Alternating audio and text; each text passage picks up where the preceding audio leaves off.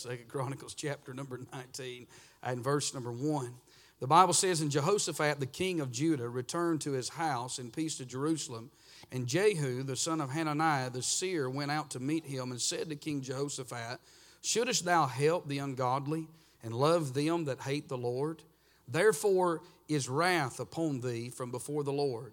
Nevertheless, there are good things found in thee, in that thou hast taken away the groves out of the land and hast prepared thine heart to seek God. Heavenly Father, Lord, I do pray, God, that you would help us tonight. I pray that you would touch our mind, touch our lips. Lord, give us the vocabulary that we need tonight to preach. And most of all, give us the Spirit, Lord, that would honor you and glorify you. I pray that you would be pleased with our worship. And I ask you to speak to every heart. Lord, as we get ready to celebrate uh, this coming Sunday, this Resurrection Sunday, Lord, help us, Lord, to be reminded of the resurrection. But God, we know that it's not just one time a week, but it's well every day. For us that are saved, we know that all is well. And I pray now that you'll bless, have your will, have your way. We'll love you, we'll thank you, and we'll praise you. And we ask it in Jesus' name. We do pray. Amen and amen. You can be seated tonight. I want you to notice with me in verse number one here uh, this man by the name, or this king, should I say, by the name of Jehoshaphat. And I want you to notice his position. The Bible says, in Jehoshaphat, the king of Judah. He was the fourth ruler of Judah, uh, Jehoshaphat was. And the Bible is clear about his position in this verse. And then it also tells us about his path. If you know anything about the reign of Jehoshaphat and his uh, time that he reigned, the Bible says here that he returned to his house in peace. Amen. He was a king that uh, God had greatly used and brought peace to the nation of Judah, uh, to the people of Judah and Benjamin. And God had blessed him. And he had a path of peace. And, and so the Bible talks about his path, it talks about his position, and then, of course, his place being that of worship eh, or of Jerusalem. And Jerusalem is the, known as the place of worship. And Jehoshaphat uh, was not just in that place by uh, formality, but in his heart, as the Bible said in verse number three here, that he desired to seek God with all of his heart. In fact, if you look at his life, if you go back to chapter number 17, and we'll not uh, labor the thought tonight, but if you go to chapter 17 and verse number 1, the Bible talks about Jehoshaphat and it talks about his beginning of his reign as he uh, grew up under that great revival, as his father Asa was responsible for uh, bringing that revival to the nation of Judah. And when you get to chapter 17 and verse number 1, uh, the Bible talks about his strength, as it said that he strengthened himself against Israel. And let me just stop and say this we still need strong leadership today. Amen. Uh, thank God. I know we don't have it in this nation right now, but Jehoshaphat provided strong leadership uh, for the nation of Judah. I want to say that's exactly what we need in this hour on every level. And we see his strength and we see his service that he placed forces in, uh, in all the fenced cities of Judah and set garrisons in the land of Judah and in the cities of Ephraim, which Asa, his father, had taken. And so uh, we see his strength and his service and we see his success, as the Bible said in verse 3, that the Lord was with Jehoshaphat. Jehoshaphat. Why? Because he walked in the first ways of his father David and sought not Baalim. I'm going to tell you, if you'll live for God and if you'll walk with God, you'll find great success. Amen. Young person, hear me tonight. If you want God's blessing on your life, uh, uh, then live for God and walk in the ways of the Lord. And we see his success and we see his spirituality in verse number four that he sought uh, uh, to the Lord God his Father and walked in his commandments and not after the doings of Israel.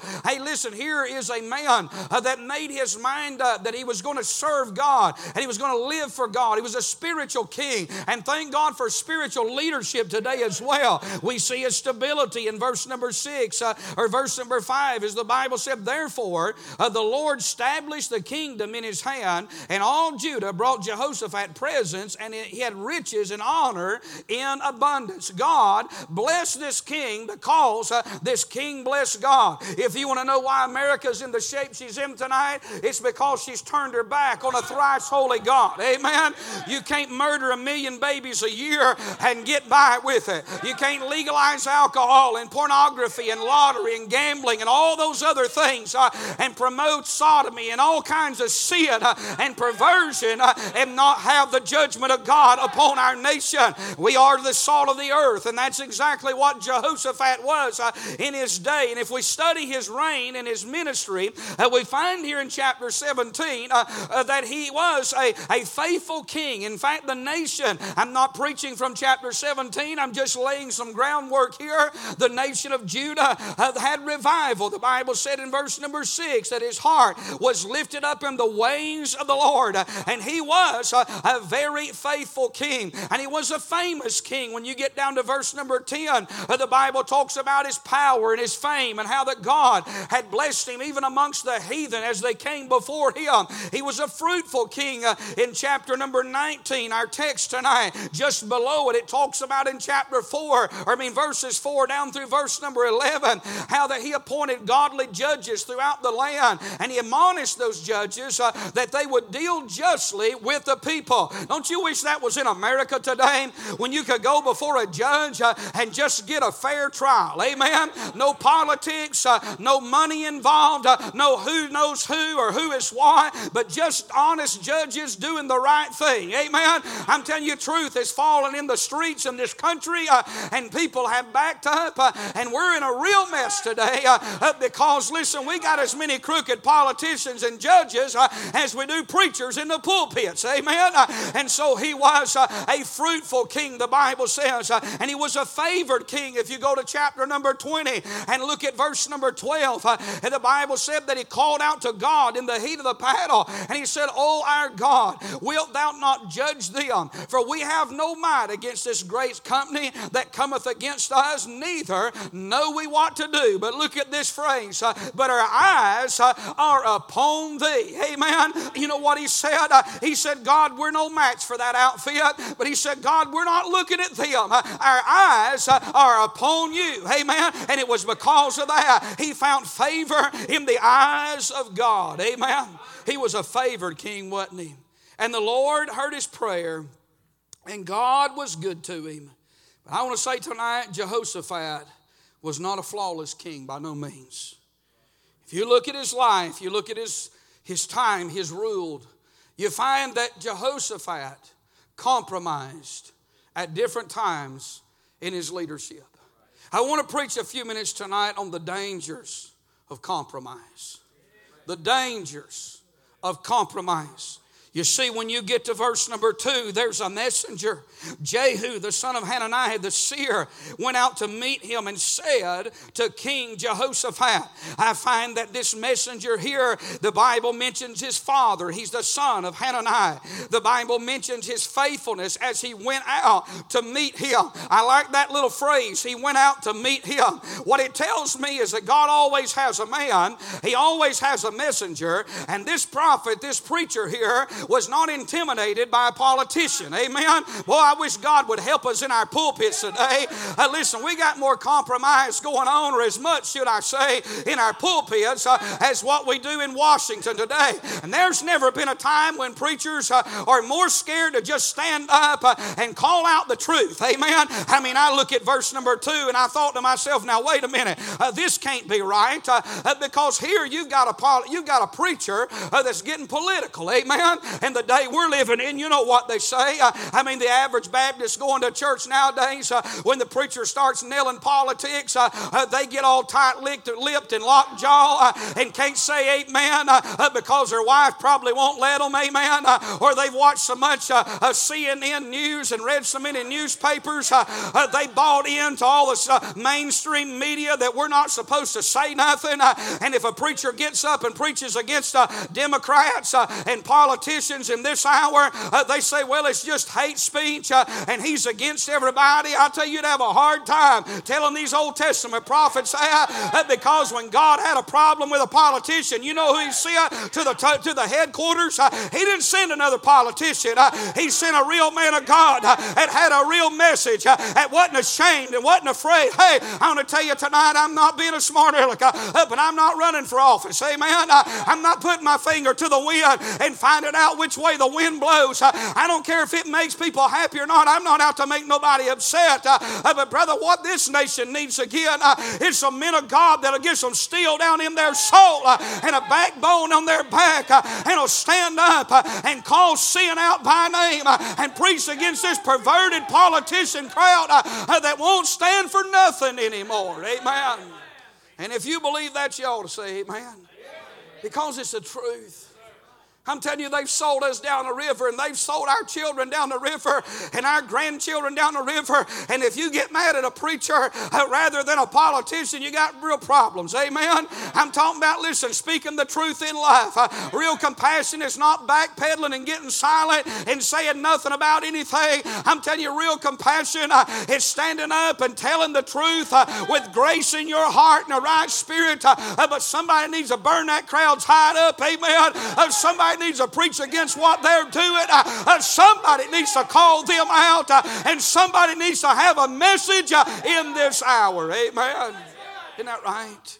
That's what we used to hear everywhere we went. Amen and I see the messenger, and then I see the message. The Bible said here in verse number two, look what he said Shouldest thou help the ungodly and love them that hate the Lord? Oh, we've got a crowd today that says you just need to you just need to coddle their sin and love them to Jesus. This question that is asked, these two questions that are asked, calls me to ask myself a very important question. How do you love someone who is doing wickedly? How do you love a person that is living wickedly in sin? Do you pat them on the head and tell them what they're doing is okay? Do you sit around and never say anything about the way they're living and the things that they're doing? Do you just go through life and act like that everything they're doing is okay? God had a problem with it here. You say, oh, but if you love them, you won't say anything to hurt their feelings. I don't find that nowhere in the Bible. Somebody should have told my pastor that when I was lost. You say, but if you love them, Brother Gravely, you, won't, you won't offend them. I want to tell you the Word of God offends people. We're not to try to offend people, but I want to say, how do you love someone that's living, uh, living and doing wickedly? I'll tell you how you love them by always telling them the truth. Open rebuke is better, the Bible says, than secret love. If you have someone in your family that's living, uh, listen, a, a, a, sodomite lifestyle, listen, you can love them and care for them, and you can love them and hate the sin. I'll tell you, listen, they're doing an abomination. They're living in wickedness, and, and you cannot act like that's okay. You cannot act like that's acceptable because God doesn't accept that, and it's not okay. And the only way they're going to get right is for you to tell them the truth, uh, and they ought to be tears dripping off your chin when you tell them the truth. Uh, but every time you get around them, you ought to tell them the truth. Amen. I'm telling you, if you got someone uh, that's a drunkard in your family, love them enough to tell them the truth. Uh, uh listen, don't okay what they're doing. Don't let it just slide by. You love them enough to tell them the truth because the truth may be the only thing that keeps them awake at night. The truth may be the only thing that haunts them in their sleep when they're by themselves. But if you just make everything okay, if you hit like on their Facebook when they're out there at a bar somewhere, somewheres uh, and they're turning a Bud Stupor up uh, and you hit like uh, or you say some little comment that makes them feel good about what they're doing. Hey, friend, you're pushing them further off the cliff. Amen. You ought to have enough sense to not support what they're doing. I've seen some people, they'll condemn everybody else, but when it's their family or when it's their friend, all of a sudden nobody wants to say nothing about it. I'm telling you, the truth is the truth is the truth, no matter who it is. Amen. You say, Preacher, you don't know anything about that. Oh, but I do. When I got saved, I lived with unsaved parents for a number of years. My mother got saved, but my father didn't. And I learned God at an early age. I didn't, I'm not an expert on what I'm about to tell you, but I'll tell you the Spirit of God will lead you. I learned how to be respectful to my father, but never okay what he was doing. The message. It questioned his loyalty. Shouldest thou help the ungodly? What do you do about somebody living an ungodly life? Do you yoke up with them? Hear me, young people, tonight. Do you yoke up with people that want to want to sit on the back row rather than sit up front? Do you yoke up with people that, I'm not talking about somebody, uh, listen, I'm talking about somebody who wants to sit in the back because they don't want to be in church. They, that's no reflection of, of, some of you, but you know, I'm looking back there. I don't see too many young people back there, Brother Black. I'm sorry, all right? but you know, uh, uh, I'm not talking to everybody by no means when I say that. Uh, but you know, listen, I mean, when you think about it, there's some young people, they slide to the back. Why is that? They want to get as far away from this pulpit, they want to get as far away from that altar, they want to get as far away from a commitment. Don't you go back there and hook up with them. Don't you go back there and join them. Amen. Uh, I'm telling you, listen, you're not helping. Uh, you, want to help those uh, that want to get out of church, those that want to get a little further, those that want to get out and do things that they're not supposed to be doing. Do you want to yoke up with that crowd? You're not going to win them by becoming them. It's not just teenagers that needs that kind of preaching. You can't go work out every day with somebody that that uh, listen they, they don't have the same convictions and, and, uh, and standards and, and they don't listen to the same music and, and they, they're just living looser. You so but i'm going to be a witness to them. You can't go out uh, and listen do things like that uh, and win them. Uh, you're not realizing what's happening. Uh, you're not winning them. They're not changing. They're winning you. Amen. When your family comes over on sunday and you say well family's coming over so we're just going to stay at the house this sunday and we're just just going to have dinner and sit around and we're going to fellowship. You're not winning your lost family members, uh, staying at home, eating dinner with them on Sunday, missing the house of God. Uh, you told them you love God. You told them God is first in your life. Uh, you told them that church comes first.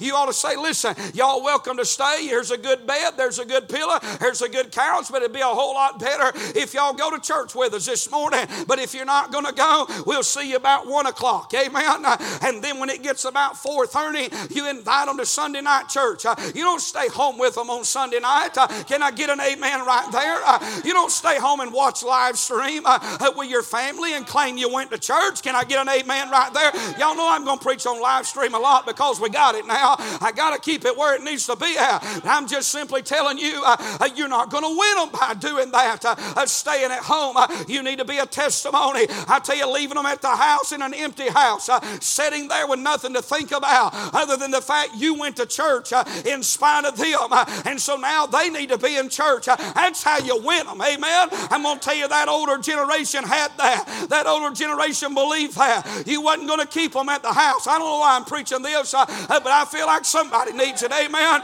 You wasn't going to keep them at the house on Sunday night. You wasn't going to keep them at the house on Wednesday night. Church was number one. Church was first in their life, and it still ought to be today. Can I get an amen right there? I want to say, I don't know where all it's in that verse somewhere. Should you, shouldst thou help the ungodly? You're not going to win young people by having a church softball team. Amen. Taking Wednesday night prayer meeting away and building a ball field.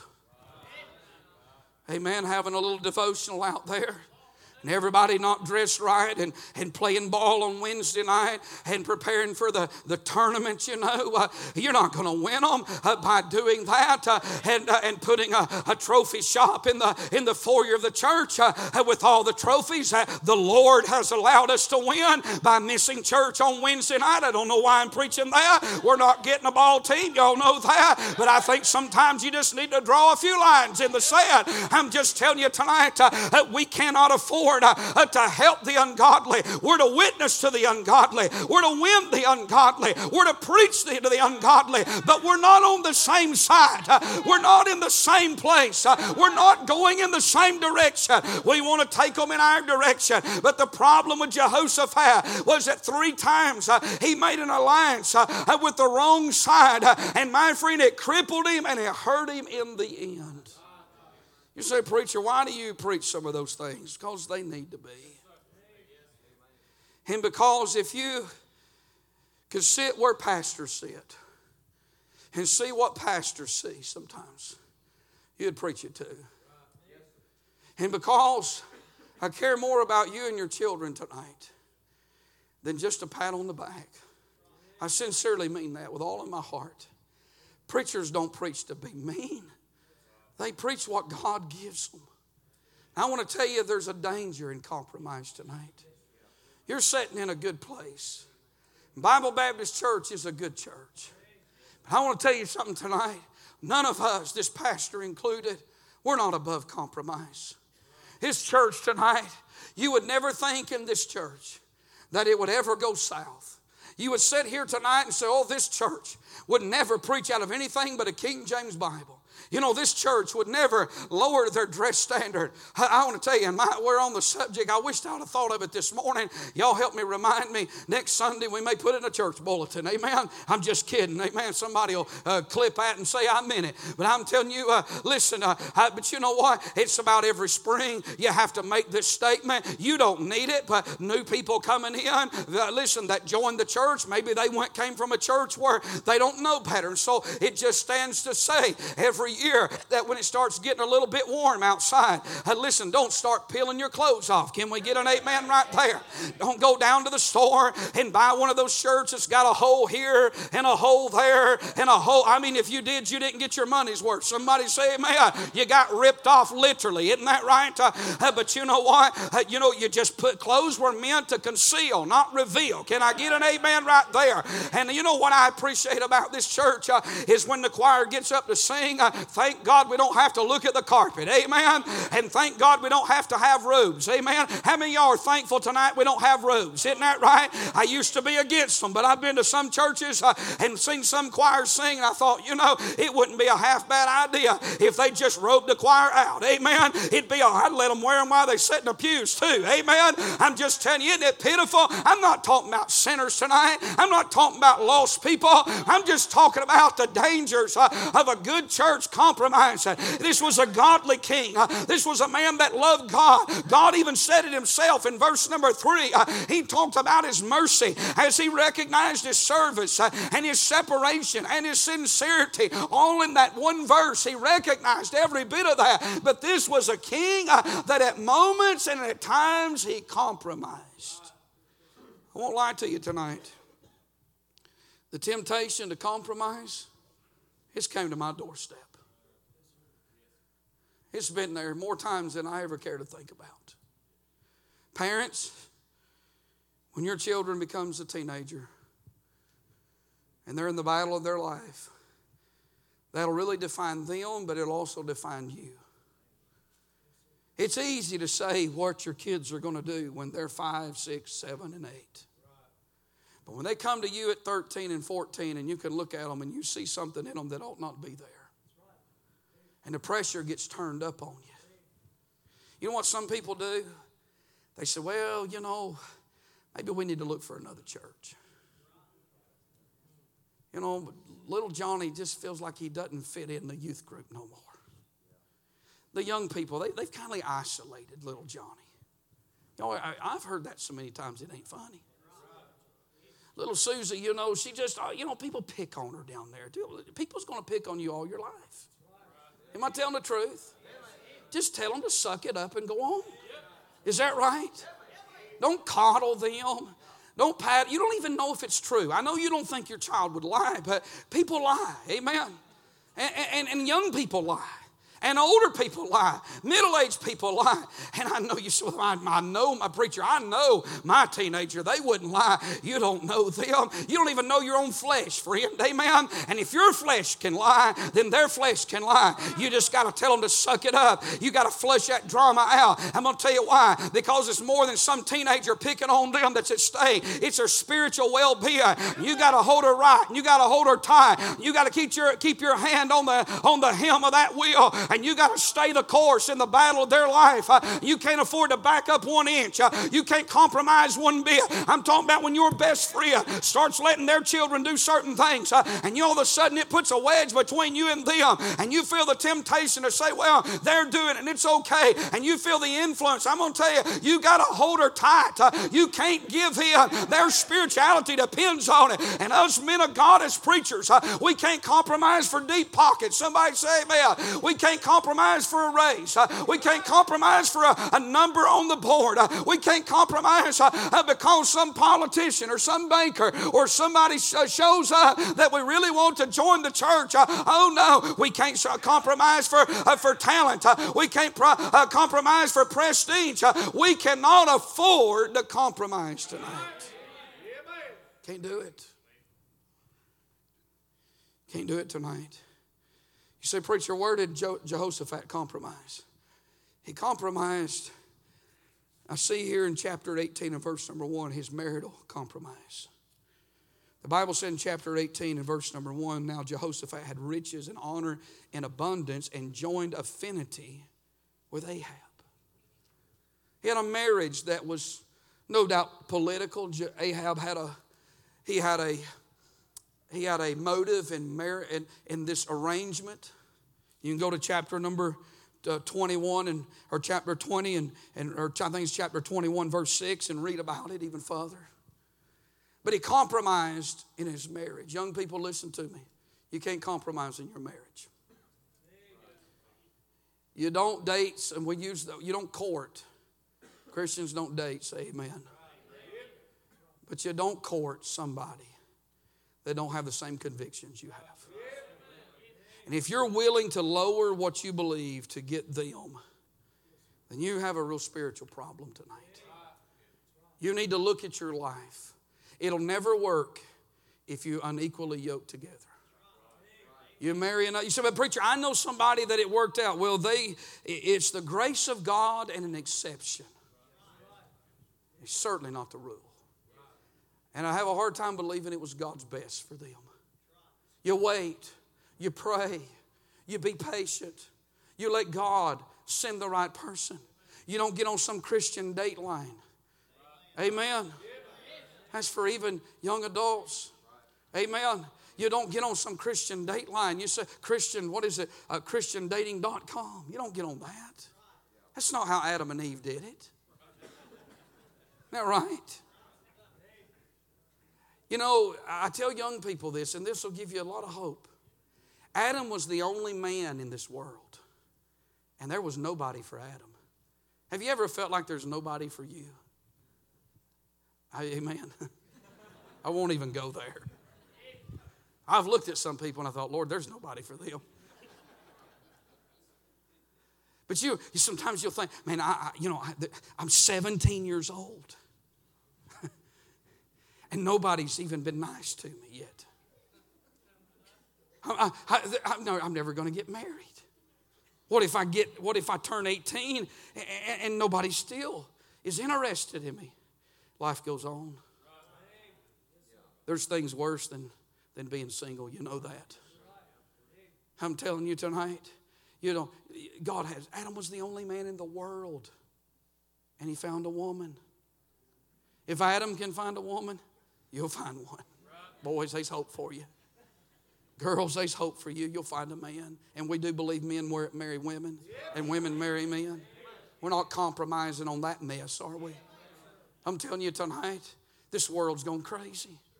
That's abomination, that's sin. But God, you know what He did? He brought Eve to Adam. God put them together. And it's all, the only thing Adam could do was wait. I don't know if he prayed, but he waited. And he was by himself. And God brought the right person. God will always bring you the right person. But if you go finding, you go looking for the right person, I promise you, you didn't get them.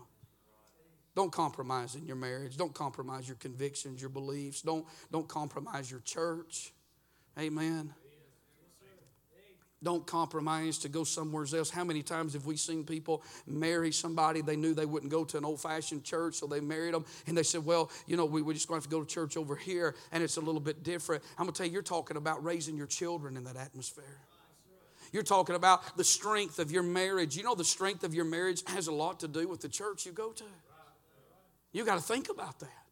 You put, you put your home in a marriage where, or in, a, in your home your marriage in a, in a church, I mean, that, that's loose, then guess what? They're not going to hear the kind of preaching that you need to hear, the kind of teaching, the kind of instructions, and your marriage is going to get not get stronger, but it's going to get weaker. And you've got to be in a place where there's Bible preaching going on. Don't compromise your marriage, amen. And if your marriage is on the rocks, then get on your knees, amen. Don't throw your marriage away tonight, but you get on your knees and you say, Well, preacher, if you only knew how bad my wife was, uh, if you only knew how bad my husband was, uh, I'm going to tell you what you need to do. If you believe in prayer and you believe in God, you ought to get on your knees as a Christian. Don't throw your marriage away, but pray for your spouse uh, and pray for yourself. Amen. Because the problem may not near be as much them as it is you. Uh, I don't know how many times I've sat down and I've heard people say, well, you know, for 35 minutes they want to talk about their spouse. and then at the end of that, they'll say, well, now I know I'm not perfect. Oh, they don't want to put themselves under the microscope. They can see the sins of their spouse, uh, but they cannot see the sins of themselves. Uh, I want to tell you, if that's you tonight, uh, you're the detriment to the marriage, uh, and you're the one that God uh, is going to hold accountable one day at the judgment seat. And it's more than just you. I'm telling you, listen, it's involving your children, it's involving your church family. I'm telling you tonight, we could have revival if we could get some homes on the altar and get some moms and dads, some husbands and some wives uh, on the altar to do real business with God. I'm telling you, I'm talking about tears flowing down their face Uh, and apologizing to each other and saying, I'm sorry. I'm sorry. Not you need to be sorry, but I'm sorry for what I said. I'm sorry for what I did. Uh, I'm sorry for all the times uh, I brought up the past. I'm sorry for all the times I made you miserable. I'm sorry for all the times I argued. Oh, wouldn't we have revival in our homes tonight if people just learned how to say, I'm sorry once again? I feel like I just preached about knee deep through some stuff. Tonight, listen to me. Don't you compromise your marriage. Don't you let the devil slide in next to you and get your eye on somebody else. Some other couple. And say, man, don't you wish your marriage was like their marriage? I'm going to tell you, it may be picture perfect on the outside, but it may be falling apart. And what may be so wonderful for them could be terrible for you. I knew a man that, I won't go into all the details, but he married a lady. It was his second marriage, a woman he wanted to marry. And he got what he wanted. But it literally cost him everything that he had.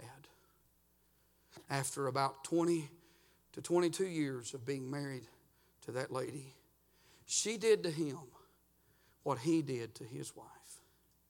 She left him in the middle of the night. You see, tonight, you think about it, young people. You think about it tonight, mom and dad. God gave you the person you're supposed to be with. Don't you compromise. Husband, tonight, you're to be the spiritual leader of your home. Don't you be the one laying in the bed on Sunday morning, making the family late for Sunday school. Amen. I don't care if you got to sleep in the car. You be the first one in the car. You be the one to get up and set the pot of coffee, turn the radio on, and play some good heavenly music. Help get the children up, and don't you be so lazy. You don't help that wife. You got two or three children. You help them. They, they can't dress them kids. You help them. Can I get an amen right there? Say, it's not my job. I'm going to tell you, help bring them children in this world. I tell you, it ought to be your job to help put some clothes on them and take a little pressure off that wife on Sunday morning. Don't you lay in the bed to the last minute, make her do everything else. Uh, you say, well, she don't look as pretty as she used to. Well, she got more people to get to re- uh, get to uh, get ready on Sunday morning. I mean, get up, be a spiritual leader in your home, uh, uh set the atmosphere, the mood, uh, and just make everybody ready to go to church. And, and I mean, you lead the way as the husband. Am I telling it right tonight? Uh, you be the one uh, to encourage the family to go to church on Sunday morning. Uh, don't be a backslid husband. I'm telling you, uh, our homes are in a wreck tonight uh, because we got men. Uh, they're more concerned about how big their paycheck is at the end of the week as a spiritual well being of their own family and their own marriage. I tell you what could happen if you're not careful. While you're so busy making a living, somebody may slip in under the radar and speak some sweet nothings to your wife and before you know it, she could be gone. Amen. say, Brother Gravely, you think that happened? I know it happened. I'm going to tell you, I've not only seen it happen in church, I've seen it happen to pastors. So wrapped up in the, the ministry. Let me tell you something about the ministry tonight, and I got to move on. It's wonderful. It's wonderful to be a part of the work of God. But if a pastor is not careful, a missionary, an evangelist, the ministry has a way of just engulfing, consuming your life. And that sounds like a real good thing, and it is when it comes to serving God. But I'm telling you, there's got to be time for that wife. Amen. There's got to be time to play ball with the children. There's got to be time to take family vacations. I'm not talking about one every month. Somebody say amen. Missing church on Sunday, driving home on Sunday. Somebody say amen right there. I'm not talking about that. So you can be at work on Monday. I'm talking about they, they got to be some family time. They got to be time together. Amen. You don't have to be expensive. I tell you, it can be a bologna sandwich beside the creek. Is? Can I get an amen right there? And that's a pretty good little time together. Amen. You remember how it was when you first got together and you didn't have two nickels to rub together. I tell you, you didn't have no money, but you got just being together was enough, uh, and just doing something was enough. Uh, I want to tell you, that's the way it has to be. You say, well, we get together now and all we do is argue and we fight and we fuss. Uh, I'll tell you what you need to do get together and start out in prayer. And then it's hard to argue when you're talking to God. You know that? Uh, you start out in prayer, and then listen, uh, uh, you just get together and you have a good time. Uh, uh, but what I'm saying tonight is this uh, Dad, you be the spiritual leader. Mom, I'm going to tell you, don't you be, listen, don't you be the nag in the home. Man, I didn't know all this was coming, but it's coming. Hey, just tighten your seatbelt just a little bit. Don't you be the nag in the home. Don't you be the one always griping and grumbling and fussing about everything. Uh, you build a pleasant atmosphere in that home. Uh, I'm telling you, when he comes home from a hard day's work, uh, don't you beat him, don't give him a tongue lashing. Amen. Don't you make the kitchen chair the whipping post. Somebody say, Amen. I'm telling you, listen, you be pleasant. You put a smile on your face. You be, you be a help. Oh, I feel like I'm preaching right now. To, I mean, just, I don't know what I'm preaching to right now, but I'm telling you, it ought to be said. Our homes are in trouble tonight, and God help us. I'm not talking about sinners. I'm talking about people that go to church Sunday in and Sunday out. And all they want to do is dig up the past uh, and dig up old bones uh, and beat each other over the head. Uh, and we wonder why we don't have revival in our home. You know why our children don't want to serve God? They've seen so much hell at the home. Some of them's bitter over it. Brother Grampley, what do I do? I've done a lot of damage. I'll tell you what you do. You do what you teach them. You get on your knees and you just say, I'm so sorry. You know what that'll do? That'll cover a multitude of sins tonight. Don't compromise his marital compromise, his military compromise, chapter 18. We won't take time to deal with it. But you can read it when you go home in chapter number 18. He unwisely joins with King Ahab to fight against Ramoth Gilead. He makes a terrible decision because Ahab brings in his false prophets of Baal to prophesy that they're going to win this battle. And Jehoshaphat's got enough spirituality to know that they're liars. And he said, Can we not bring somebody? And he said, Well, there's, there's one prophet. He said, But Ahab said, I hate him. Had to be a Baptist preacher. He said, I hate him. He said, he said, why do you hate him? Because you don't ever tell me anything good. Everything he prophesies is bad. That preacher, every time he gets up, everything he's got to say is negative. Everything he's got to say to me just gets under my skin. Ahab said, it just makes me so mad. Uh, he ain't never going to preach a sugar stick. Uh, ain't no sense in bringing him in. Uh, I tell you, that's what they do. They bring him in, sure enough. Uh, he pronounces judgment, amen. Uh, you know why? Because that's what the truth was. Uh, to tell you, I'd rather go to church where I could hear the truth as to go somewhere where they just got my money and sent me out the door and told me everything was a okay. I don't need a Joel Osteen message every Sunday. I don't want to shear the sheep every Sunday. But God help old time preaching and preaching on sin uh, and preaching like what tonight, not because I'm doing it, just because it's the truth. Uh, preaching on the home, uh, that's what we need. That's what I need. It's what you need. I'm going to tell you, my friend, the, Jehoshaphat compromises. He yokes up with the wrong side. He gets out there and it almost cost him his life. He prays to God, and God hears his prayer and delivers him. Hear me tonight. Hooking up with the wrong crowd, you'll never win a battle that way. Tonight, life is a battle, isn't it? When you think about living for God, there's a warfare that's involved. Having a good church is a warfare. There's a battle raging tonight between good and evil, right and wrong heaven and hell, God and Satan tonight. And man is the battleground. We're in, caught in the middle of this, but we're on the winning side, isn't that right? Now, if we're on the winning side, why do we want to join the heathen tonight? Why do people want to hook up with the heathen? Why do people want to go out and listen? They want to make alliances with people in this world. I'm telling you, young people tonight, your heroes do not need to be movie stars. They do not need to be sport athletes. And they listen, that's not the people that you need to look to and pattern your life after. They don't need to be country western singers and rock singers and, and contemporary singers. I tell you who they need to be. They need to be preachers and missionaries, evangelists. Hey, they need to be godly saints in the church that have lived for God down through the years. Uh, but we not, do not need to make alliances with this world. Uh, you'll never win the battle. You'll never live in victory if you're always hooking up with the wicked people of this world. And can I stop and say this? Is it not surprising? It shouldn't be, but it is shocking sometimes uh, to see people that go to good old fashioned churches uh, and to watch the crowd that they hook up with. Amen. It's shocking tonight. There's people tonight that I thought they knew better. And you'll see them. I, you know, I don't understand this. You'll see them a, uh, a line with somebody, and you already know the direction that they're going to go down. The military compromise, he compromised. And then there was a money compromise in chapter 20 and verse number 35. And after this, did Jehoshaphat, king of Judah, join himself with, with Ahaziah, king of Israel? Notice this, who did very wickedly. He compromised. They built ships, and the Bible said in verse number 37 that the Lord broke those works, and they were not able to go to Tarshish. Isn't it amazing how people in church will make deals with the devil and his crowd?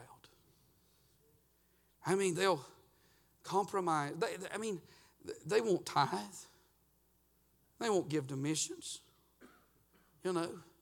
But yet, they'll play the lottery. And they'll say, now, if I win the lottery, preacher, don't you worry. If I win the lottery, we, we're going to build that church. And we're going to build that church 10 times bigger. I wouldn't, well, I probably would. I probably would build it.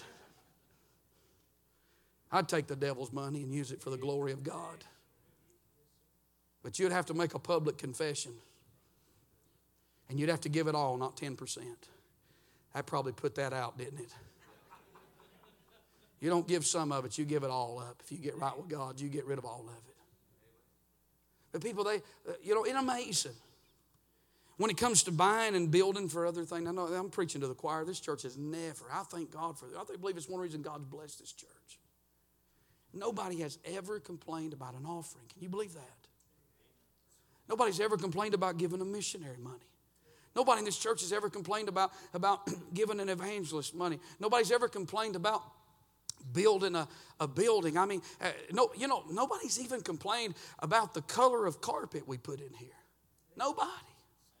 I checked the sign after we built this building. It is a Baptist church walked in here the first, first Sunday service, the last Sunday service we had over there. We, we had it Sunday morning over there. We have, it was the start of our Jubilee. And so the last more service in that building over there, we had it on Sunday morning. Brother Ray Lindsay preached that morning. And uh, I, I think maybe Brother Kate may have preached that morning. We had two preachers that morning. The last service over there, we had it that morning. And then the first service, we had it Sunday night over here. And we walked through, and nobody complained about the size. Nobody complained complained about the sound. We didn't have no money left when we built this building. We was down to, we had $1,600 left in the building fund. I remember, listen, I went down there to a, I went to some local pawn shop somewhere, said, walked in there and I told the fella, I said, I got $1,600 and uh, I need to buy the best sound system you got for $1,600. He looked at me and he said, we don't even have a good one for $1,600. I said, please help me. I said, we don't have a sound system. He made a phone call or two, and he, he, he found me a sound system. We, we put it in here, and I'm going to tell you, it was like a Volkswagen trying to pull a tractor trailer. That's how it was. And we had metal chairs up here. Y'all remember that? We just had metal chairs. And we had uh, concrete, uh, uh, we didn't have no tile in, in, in, the, in the uh, foyer and we didn't have the bathrooms finished, and we're never going to do that again. I promise you. Amen. Turnkey all the way. Amen. But that, that's how it was, and we we went in there. But you know what? We had church, and and and God God met with us. And I'll tell you something. They come. Everybody come in here. Nobody complained. They wasn't no arguing, no fussing. I think it's one reason God blessed this church. Amen. Because this church has never been about money. It's never been about a big bankroll. We got more money tonight than we've ever had, and we're not rich. But guess what? We spend it, and we spend it on the Lord's word, and we don't spend it foolishly. We got to keep some money in the treasury to operate. Isn't that right? I mean, we don't want to worry how we're going to pay the light bill. We don't want to worry about if something breaks. We got to buy an air conditioner unit. We don't want to go borrow money for an air unit. Somebody say, man. I mean, God teaches us to be wise. Uh, but I'll tell you, if a missionary rolled in tonight and the Holy Ghost said, give him $5,000, uh, we all are in agreement tonight. It's not my money and it's not your money, but the tithe is the Lord's. Uh, it belongs to Him. And I tell you, as long as we keep that attitude, He'll keep putting more in as we put it out. And God's been so good to us, hasn't He? I'm telling you, if He never did another thing for this church, uh, if He never blessed us again, uh, we could shout from here to glory and say, God, it's been good. Uh, and we're not compromising with the world. We're not selling out for what the world wants tonight. I'm telling you, when you got the best, why would you want to change? Amen. I'll tell you one reason why we're not going contemporary because it doesn't meet as good of a standard. Amen. Why would we want to lower the standard when what we got is better than what they have tonight? Amen. You know why we don't need a fog machine for the preacher to preach? Because I want to tell you, God is real. You know why we don't need a dance team or cardboard testimonies? I saw that. I thought, what in the world is that? A cardboard testimony. I looked it up. Don't go look it up. Please don't do that. I said, well, why can't people just stand up and testify? Why you got to write it on a, on a cardboard and, and, and, and hold it up like you're, you're needing help, like you'll work for food? Why is that? Why you got to do that? Why can't you just stand up in church? Let the redeemed of the Lord hold a cardboard and give a te- no that's not what that verse says let the redeemed of the lord say so let them say so let them stand up and say, Well, I once was lost and going to hell. I couldn't get all this on a cardboard, Brother Mike. I once was lost and going to hell. Uh, but Jesus reached further down than I could reach up. And He lifted me out of the dunghill of this old world. And He set me on a rock. I'll tell you what, that'll make you want to do a lap. Amen. I'm telling you tonight, I'm not trading what Hollywood and the world's got because this is real and it's real good and it's what we got. and thank God for old time worship worship. Hallelujah. And that crowd hates it. You know why? Because they sold it out a long time ago. The best way to describe those who have left what we are and become who they are, they're bitter over it. It's kind of like when you you had a you had a gym and you had a gym, and you have a gym, and I sold my gym, and I got my money, and my money's gone. And it wasn't what I thought it was. But you still got your gym, and you still got yours. And I wish you'd sell your gym. Because I want you to have what I got, which is nothing. Nothing. 7 11 songs. Nothing. That's why they take our songs and they change the music to them. They don't have anything tonight. I'm not being critical. I'm being honest with you tonight. I, I'm preaching this because I, I never want any of you to go to a contemporary church. And I never want one of your parents to back up one day and say, well, we'll just go where it's a little easier. Oh, don't do that. The danger of compromise. And I want to tell you this tonight in closing. It could be me tonight that could compromise. My biggest fear tonight as a preacher, the biggest fear that I have is that I won't finish well. You said, Brother Gravely, you plan on finishing well? Oh, I do. I plan on it. But Brother Charles is not here tonight, but he sang that song, I'd Rather Die. to go back to the world. If he said, if it means that I might compromise, I'd rather see the gates of pearl. I would tonight. I mean that with all of my heart. I'd rather die as to leave what God has put us in. You know why most of our young people don't make it?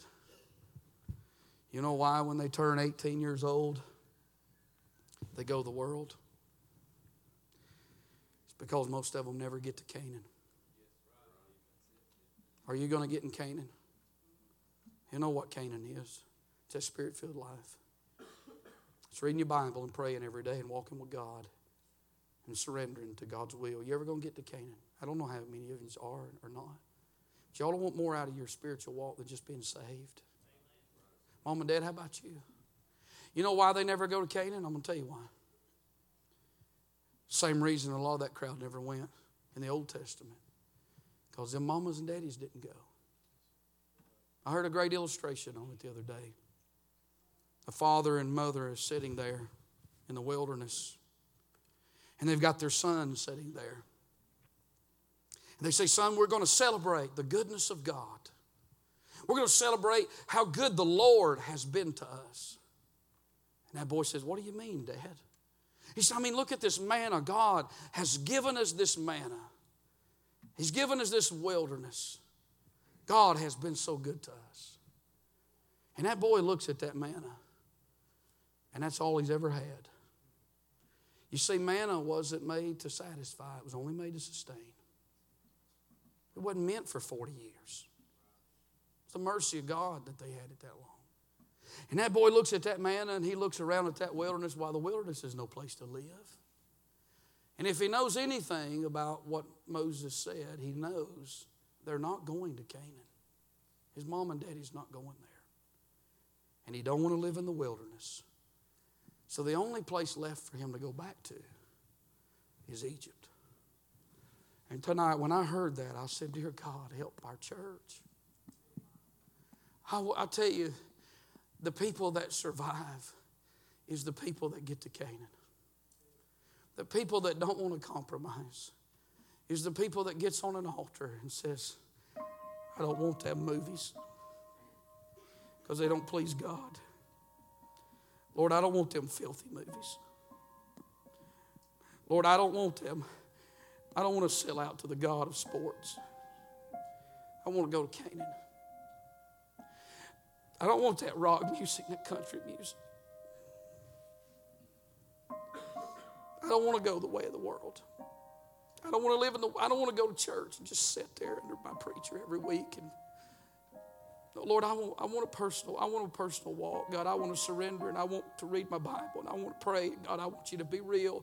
And Lord, if there's something in my life that don't need to be there, oh God, I don't want I don't want this world. I want you, Lord.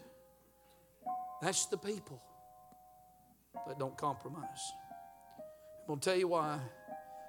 Because somewhere's along life's way, Brother Danny, is it true? Somewhere's, as a teenager, I would suppose, you tasted and you saw the Lord is good. You got a hold of something one day, and it got a hold of you. And you don't want to compromise today. You don't want to go back. Charles Roach, you got a taste of it one day. Sister Kate, you got a taste of it one day, didn't you? and you're still shouting. And he's still good, isn't he? And he's going to be as good tomorrow when you're at the house as he is right now, isn't he? God is so good, isn't he? The Lord is good.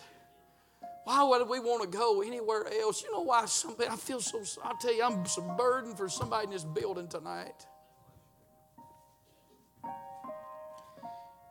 If you could just get into Canaan, you could get some joy in your life. Let's stand tonight. God, help me not to compromise. Help us tonight. It's not hard. You just got to surrender.